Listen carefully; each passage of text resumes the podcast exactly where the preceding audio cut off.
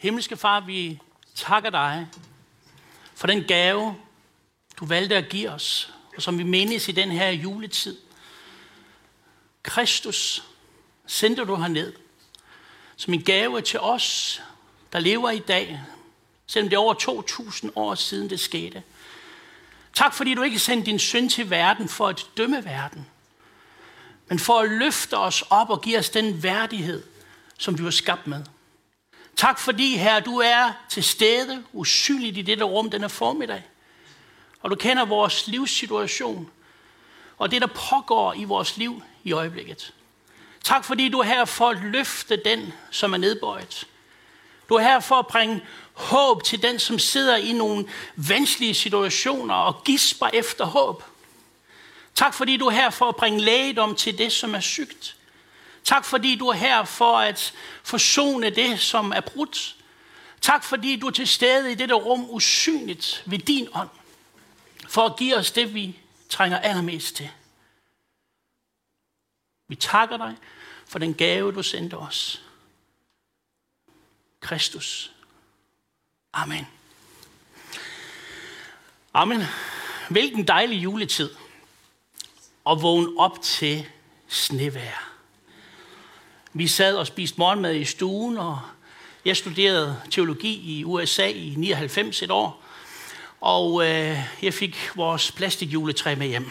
Og det er pyntet. Yes. Så vi sidder og nyder den nyfaldende sne og ser på vores plastikjuletræ. Og sidder og hører Sissel, så bliver det ikke mere jule. Dejligt. Men, men øh, morgenen den begyndte faktisk lidt anderledes, fordi vi lå i seng. Og så, øh, så siger jeg, åh, nu skal vi til at op. Og så siger min søn Theodor på to og et halvt år, jeg, heller, jeg, jeg, fik sagt, nu skal vi op og have morgenmad. Og så siger han, at han er lynhurtig på replikken. Jeg ved ikke, hvor han har det fra. Men så siger han, farprøve. Farprøve. Og du ved, øh, så kigger min kone på mig, og så siger ja, far prøv at stå op og lave morgenmad. Den havde fanget der. Så øh, jeg måtte gå stå op. ofre mig på familiens vegne og stå op og fintænke foran kaffemaskinen. Nej, det var dejligt. Farprøve. Ja, man skal høre sandheden for børn. det har vi aldrig prøvet før. Nej. I formiddag, der skal vi begynde en ny temaserie omkring gaven. Vi skal se nærmere på de, de gaver, som vismændene kom til Jesus barnet med. Og hvordan kan det være, at netop de er interessante? Jo, fordi hver af de gaver, de kom med, fortæller os en historie om, hvem Jesus var, og hvad han kom for at gøre. Vi skal øh, se på gaven myrer, og det er ikke myrer, det er myrer, det kommer jeg tilbage til lige om et øjeblik. Så øh, jeg vil gerne være med til at løse det her julemysterie. Men øh, vi skal læse fra Matthæus evangeliets kapitel 2, og her finder vi juleevangeliet. Det, der går forud for den her beretning, det er, at der kommer nogle vise mænd. Og hvor mange vise mænd kom der? Ja, der er nogen, der siger tre. Men Bibelen siger faktisk ikke, at der var tre. Der står bare, at vismændene, vi kender ikke antal på dem, men de kom med tre gaver. Derfor er det sådan lidt blevet, at der var tre, men der, der kunne have været fem, der kunne være ti. De kom i hvert fald med tre gaver. De her vismænd her, de opsøger kong Herodes. Og kong Herodes, han var en kynisk, selvcentreret og narcissistisk konge. Virkelig. Og vismanden kommer, og øh, Herodes, han udspørger de her vismænd om, hvor Jesus barnet skulle fødes. Og øh, det ønskede han at få viden omkring. Ikke fordi, at han selv ville opsøge Jesus for at tilbede Jesus barnet, men for at han kunne tage livet af det barn. Fordi han følte, at hans kongedømme blev truet. Men vismændene, vismændene, de fortæller ham ikke mere end det. Og så læser vi her fra kapitel 2, og der skal vi læse sammen. Skal vi rejse os op og, og læse sammen? Da de havde hørt om kongen, så tog de afsted og se stjernen, som de havde set stå op, gik foran dem, indtil den stod stille over det sted, hvor barnet var. Da de så stjernen, var deres glæde meget stor, og de gik ind i huset og så barnet og dets moder Maria, og de faldt ned og tilbad det. Og de åbnede for deres gemmer og frembag gaver til det. Guld, røgelse og myrer. Amen. Værsgo til plads. De her vismænd var ikke jøder. Der står, at de kom fra Østen. Men der, de må have læst de jødiske skrifter, det som er vores gamle testamente. De må have læst om profeten Mika i gamle testamente, som fortæller om, at Messias skulle fødes i Bethlehem.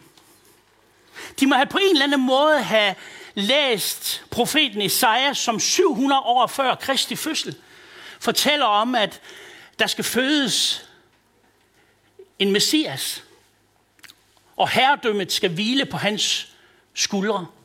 Med andre ord, at han skulle være en konge, sendt af Gud. De har læst og grænsket Esajas bogen omkring, hvordan Jesus ikke bare kom som en konge, men også kom for at frelse sit folk fra dets sønder. De var som sagt ikke jøder, men de kommer fra Østen i et håb om at finde Jesusbarnet. Og da de finder Jesusbarnet, så kommer de med gaver. Og de var planlagt allerede fra starten. Inden de tog hjemmefra, så havde de planlagt, hvad de skulle give i barselsgave.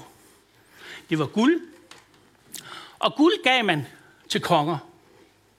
Så vismændene øh, siger med andre ord, da de giver den her gave af guld, vi anerkender, at du ikke bare er et barn, men du er en konge, der er sendt til verden.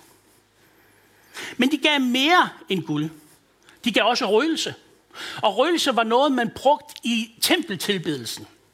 Så vismændene siger med den her gave, vi anerkender, at du ikke bare er en konge, men du er også en Gud, som er kommet til os. Og så kommer de med den tredje gave, myrer. Og det er ikke myrer, som her. Myra, det var sådan en harpiks-lignende substans.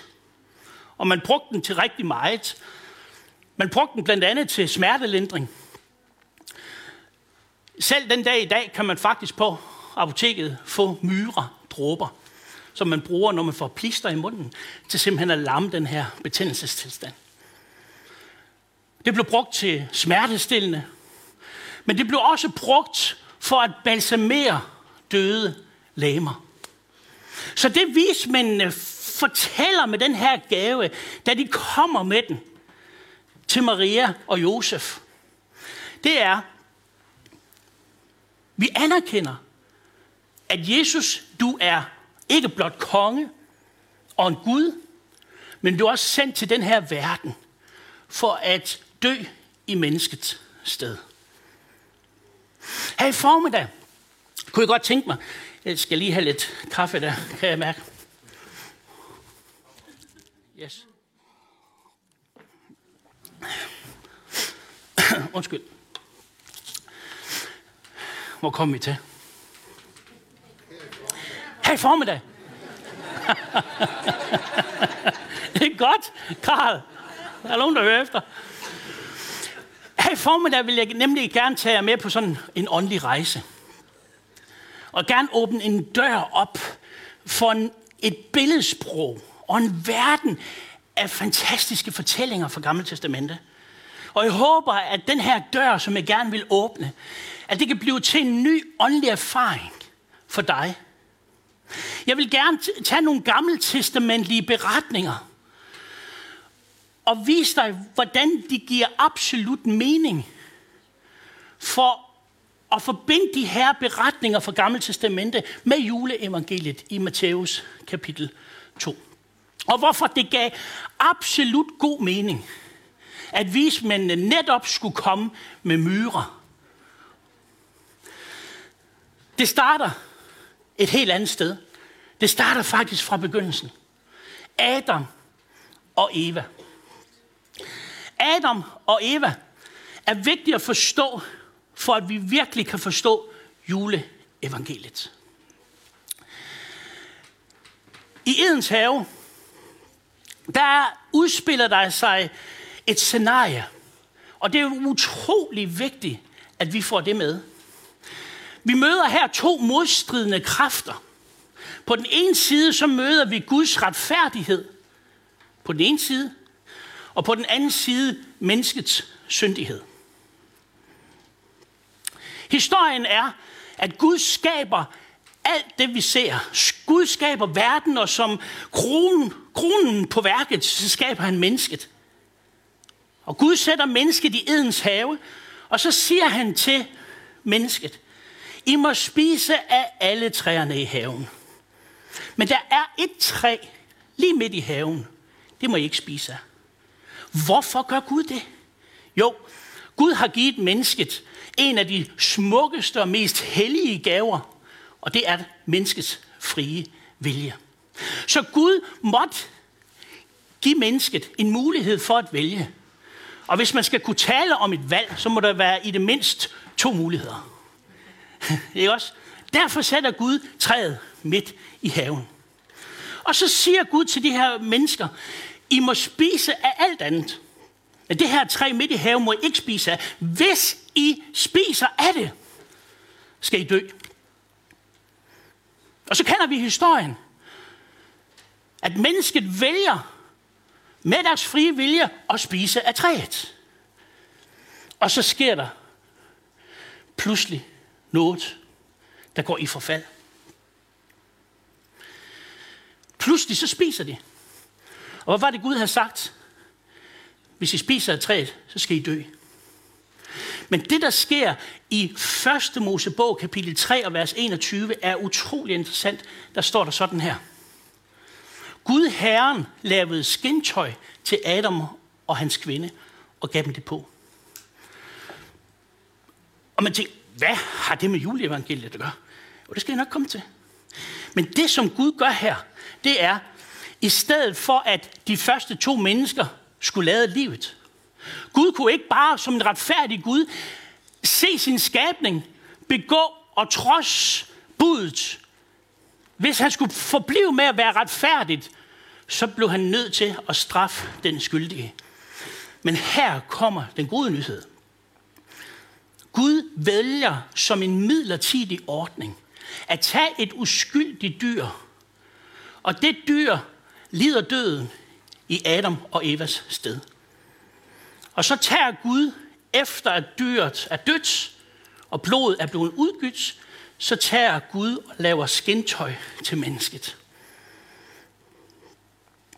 Det her er en midlertidig ordning, hvor Gud tillader, at en uskyldig tager pladsen for den skyldige. Mm. Og så læser vi om i første Mosebog, så læser vi om, at mennesket er ufattelig dårligt til at forvalte den frie vilje uden Gud. Virkelig dårligt. Det ender i strid og spektakel. Relationer bliver brudt. Folk slår hinanden ihjel. Folk, undskyld udtrykket, hover til højre og til venstre. Og øh, Gud bliver en eller anden måde nødt til at sætte nogle lovbrud op for det her.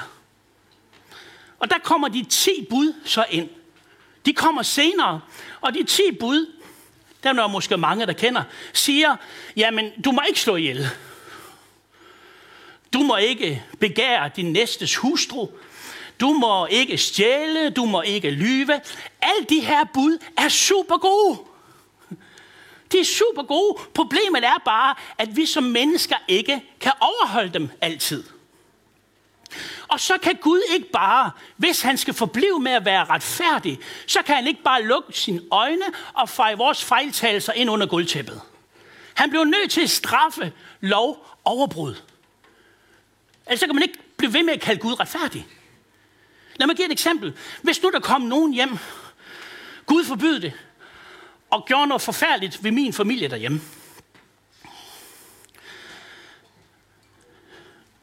Værst tilfælde.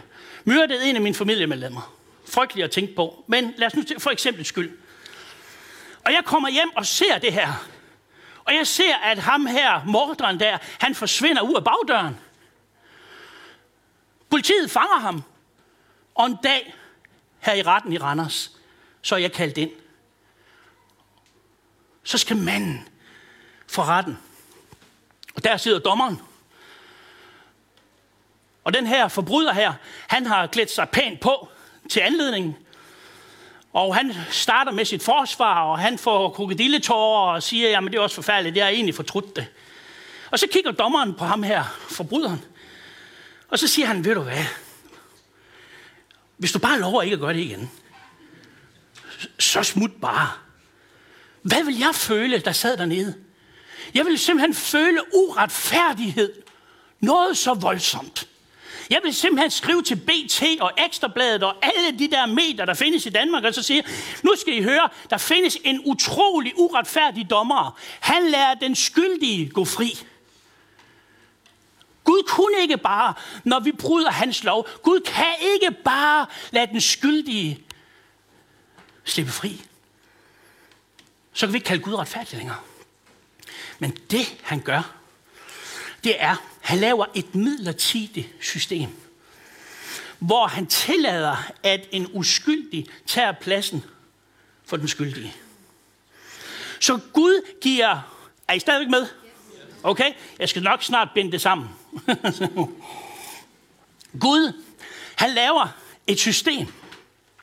Og han siger, en gang om året, så skal ypperste præsten på den store forsoningsdag, som hebraisk er Yom Kippur-dagen. Her skal ypperste præsten, her skal han komme med to gedebukke. Og så skal han slå plat og mønt om, øh, hvilken buk, der skal lade livet, og hvilken buk, der skal slippes fri. Den buk, som skulle lade livet, det foregik på den her måde. At ypperste præsten skulle gå ind i det allerhelligste. Og så skulle han ofre gedebukken.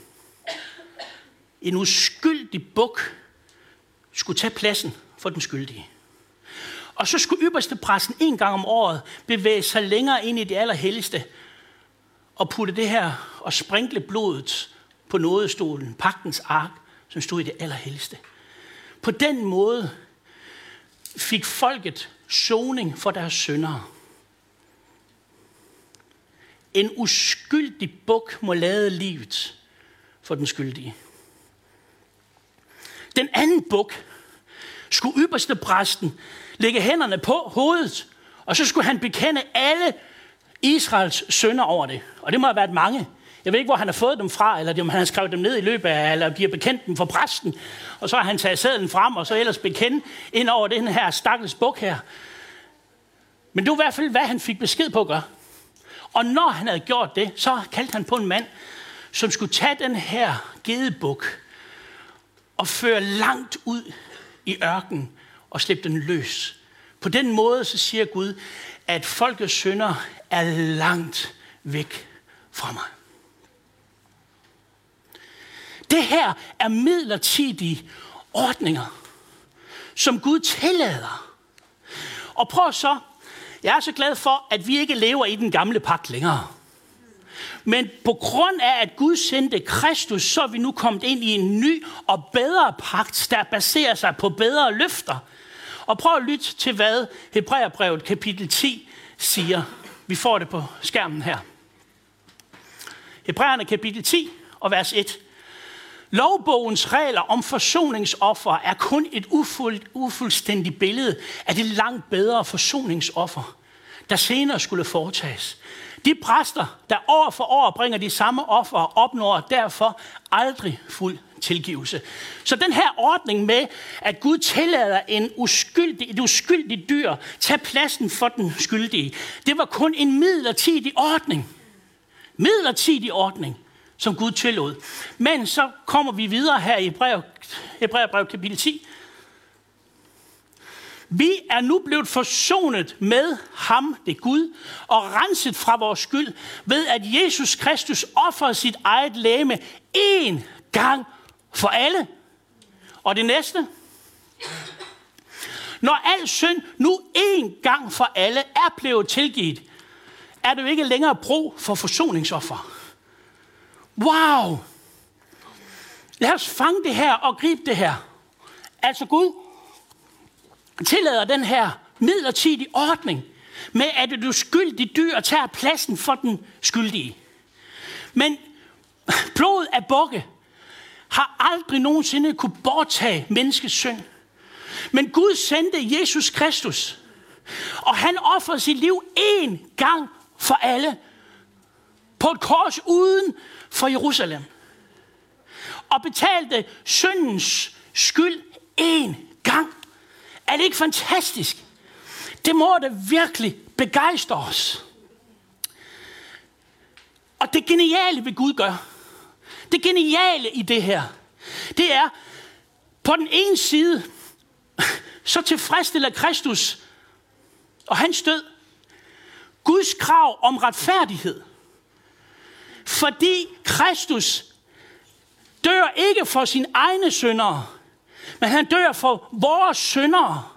Han dør i vort sted. Han træder ind som den uskyldige og bliver skyldig. Og Kristus gav sit liv for dig og for mig. Amen. Så Guds krav om retfærdighed blev mødt, da Jesus døde på korset. Men samtidig, så rækker Gud også sin kærlighed ud til skabningen. Det er ikke længere os, vi skulle have. Det er os, der har forbrudt os imod Moseloven. Det er os, der er kommet til at lyve. Det er os, der er kommet til at, at gøre alle de der forkerte ting. Men i sin nåde og i sin kærlighed, der vælger Gud i himlen at sende sin egen søn, og det er det, vi fejrer her i julen. Han lever i 33 år. Han begår ingen synd selv. Men der på korsets træ, der bliver han gjort til synd for os. Wow! I vort sted. Og det var det, vismændene vidste. Da de kommer med myrer og afleverer det her for Maria og Josef, så kan man synes, det her er virkelig en spøjs barselsgave. Fordi Maria vidste godt, hvad myrer blev brugt til. At det blev brugt til at balsamere et dødt læme. Men det vismændene vidste, fordi de havde studeret i sejrsbogen, som fortæller om, at, at Gud vil sende Messias, og at han skulle være en, der træder i stedet for syndere. Derfor, derfor er myrer en profetisk gave, der taler om det, som Kristus var sendt til denne verden for at gøre, at dø i menneskets sted. For dig og mig. Wow. Derfor kom de med myrer. Lad os 2. Korintherbrev. Er I med?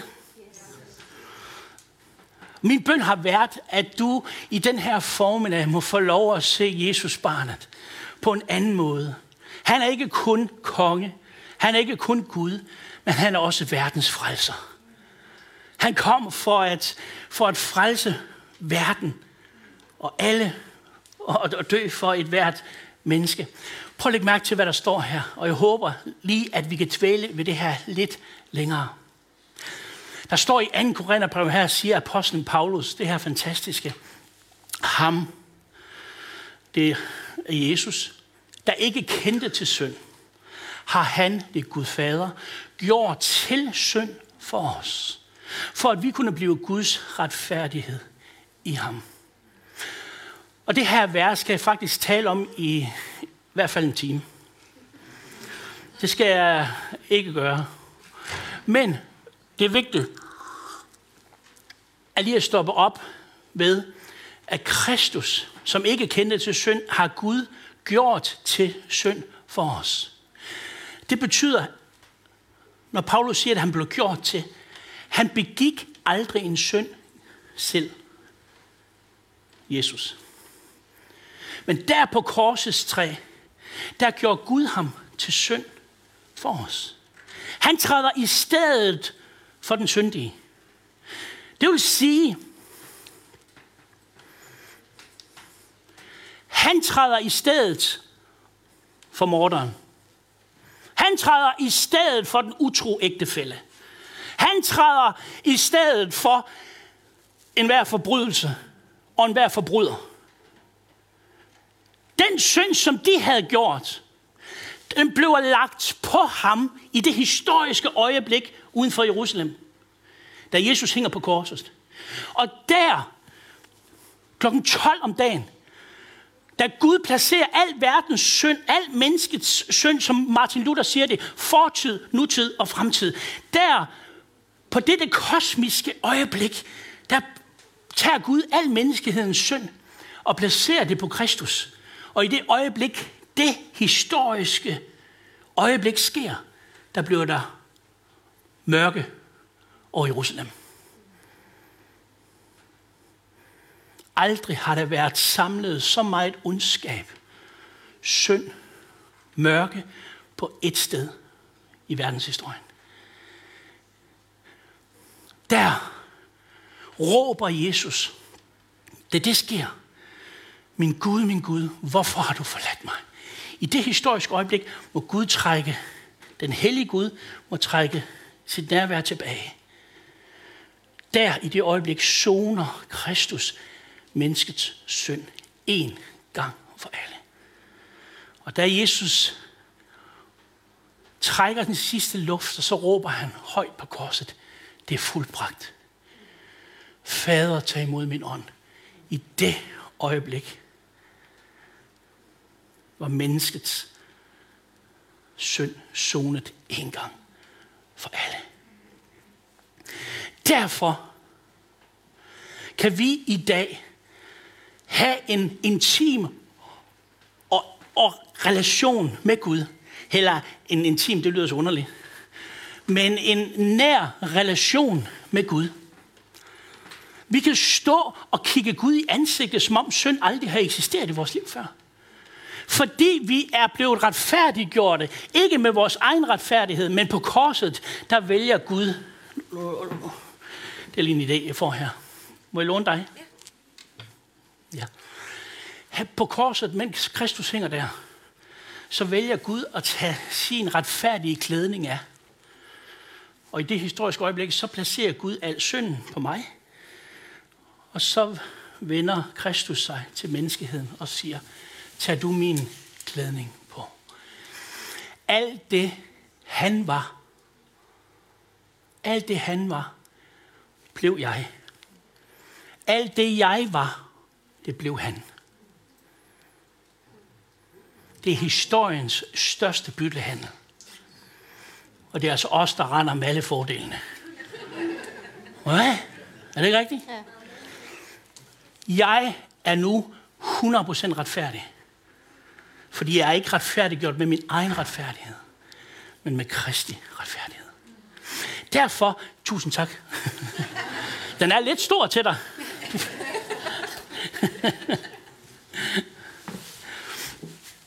Derfor kan jeg som Hebræerbrev, lad mig lige læse det, så afslutter her, og så binder jeg lige en tråd til øh, Matthæus 4 igen, så vi ender der i det mindste. Er I med?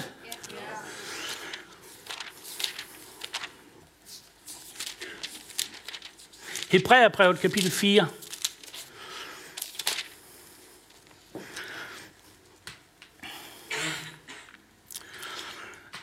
Derfor, fordi vi har gjort retfærdige, derfor siger og opmunter Bibelen os til, lad os altså med frimodighed træde frem for nådens trone, for at vi kan få barmhjertighed og finde noget og hjælp i ret tid.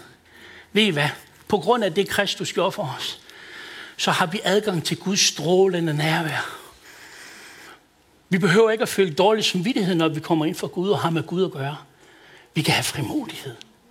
Og der, Gud rækker sin nåde ud til os.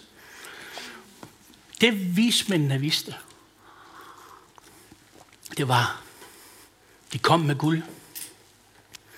Fordi de vidste, at Jesus barnet, det var en konge. De kom med røgelse, fordi de vidste, at han var også Gud. Og så kom de med myrer, fordi de vidste, at han var sendt af Gud for at zone sit folks syndere en gang for alle. Og gøre op med det gamle testamentlige offersystem en gang for alle. For at give dig og mig fuld adgang til Guds verden, til Guds væsen. Derfor har vi, når vi siger ja til Jesus og siger ham tak for det, han har valgt at gøre for os. Derfor kan hver eneste af os træde frem for Gud med frimodighed. Vi behøver ikke at komme med dårlig samvittighed. Vi behøver ikke at komme og tro, at Gud er efter os, eller Gud er vred på os. Overhovedet ikke. Det er han ikke. Han kommer os i møde med noget, med kærlighed, med hjælp. Alle menneskes sønder er sonet én gang for alle. Har du taget imod gaven? Har du taget imod den her gave, som Gud sendte julenat? Hvis ikke, så kan du gøre det i formiddag.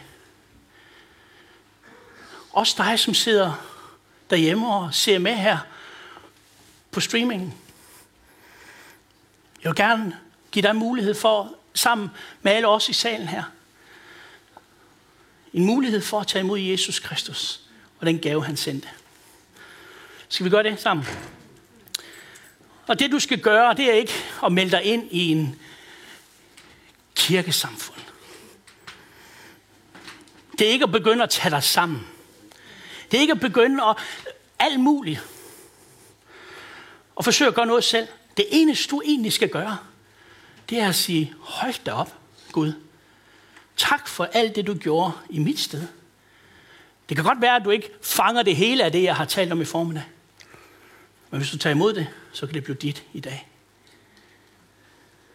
Måden vi tager imod det, det er som sagt ikke at melde sig ind i en eller anden ny forening, eller en ny kirkesamfund, eller på en måde tage sig sammen. Det er ganske enkelt ved at bede Gud om at gøre det, som han kun kan gøre.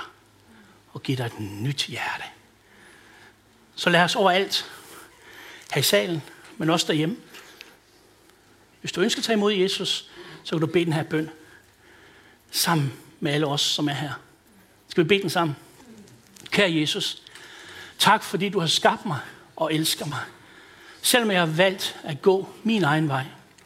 Jeg erkender, at jeg behøver dig i mit liv, og beder dig om at tilgive mig. Tak fordi du døde på korset for min skyld. Jeg ønsker at følge dig. Kom ind i mit liv og gør mig til et nyt menneske. Jeg tager imod din frelse. Amen. Amen. Hvis du har taget imod Jesus for første gang, så vil vi gerne tales med, med dig og hjælpe dig videre i din nyfundne tro. Du kan komme om her foran lige om et øjeblik. Der vil være mulighed for forbøn her på jeres højre hånd. Og øh, så vil jeg gerne snakke med dig og velsigne dig i den her nye åndelige rejse.